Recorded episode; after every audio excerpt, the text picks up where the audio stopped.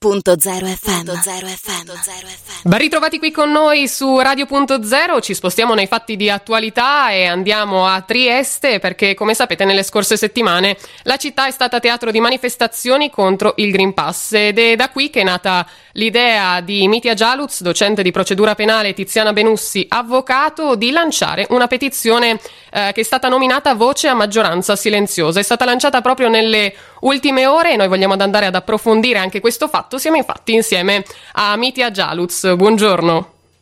Buongiorno, buongiorno a lei e a tutti i radioascoltatori.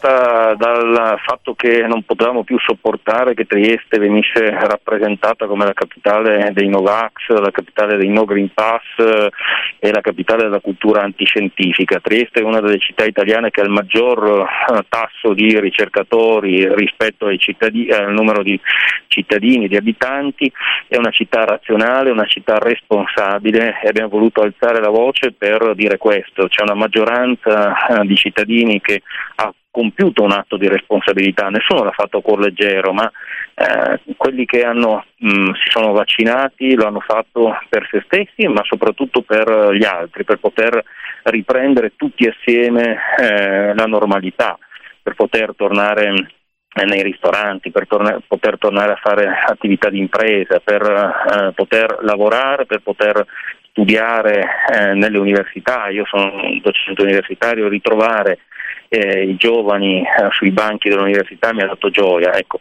credo che una minoranza rumorosa non può assolutamente mettere in ginocchio una città, non può danneggiare l'economia, dopo che abbiamo vissuto per un anno e mezzo davvero mh, momenti di restrizione. La petizione ha già raggiunto in, già dalle prime ore un grande numero che sta continuamente crescendo anche in, ultimi, in queste ultime ore.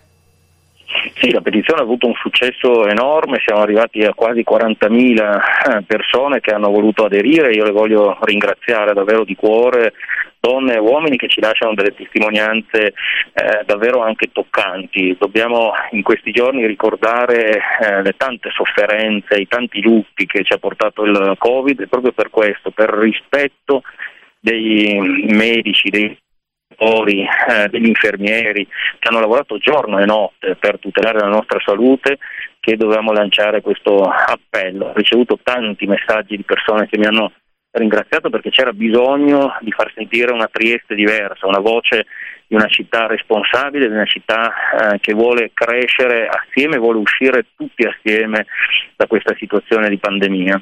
Mm, l'appello è un appello a Trieste, un appello aperto, ricordo che è un appello della società civile, un appello assolutamente eh, non eh, di partito, ma è un appello proprio della eh, città e si può firmare eh, su change.org, basta eh, digitare, eh, cercare su Google appello a Trieste, change.org e si troverà il, l'indicazione.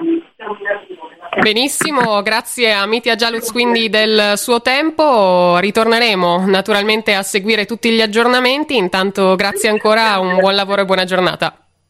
Grazie a voi, buona giornata e restituiamo tutti assieme l'orgoglio e la dignità a Trieste. Grazie. Radio.0, la miglior radio del Friuli Venezia Giulia.